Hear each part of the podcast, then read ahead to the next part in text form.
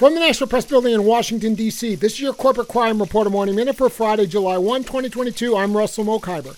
The vegan food delivery service Daily Harvest recalled a lentil based product after customers claimed on social media that they'd become severely sick after eating it. The company said it had received approximately 470 reports of illness or adverse reactions, including gastrointestinal issues and potential liver damage. That's according to a report in the New York Times, consumers have been using a Reddit forum to share stories about becoming sick after eating the company's French lentil and leek crumble. One customer described debilitating stomach pain that landed the person in the emergency room.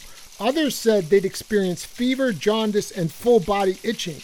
More stories from consumers surfaced and spread on TikTok after online influencers received the Daily Harvest product as part of a public relations package from the company. For the Corporate Crime Reporter, I'm Russell Mokhiber.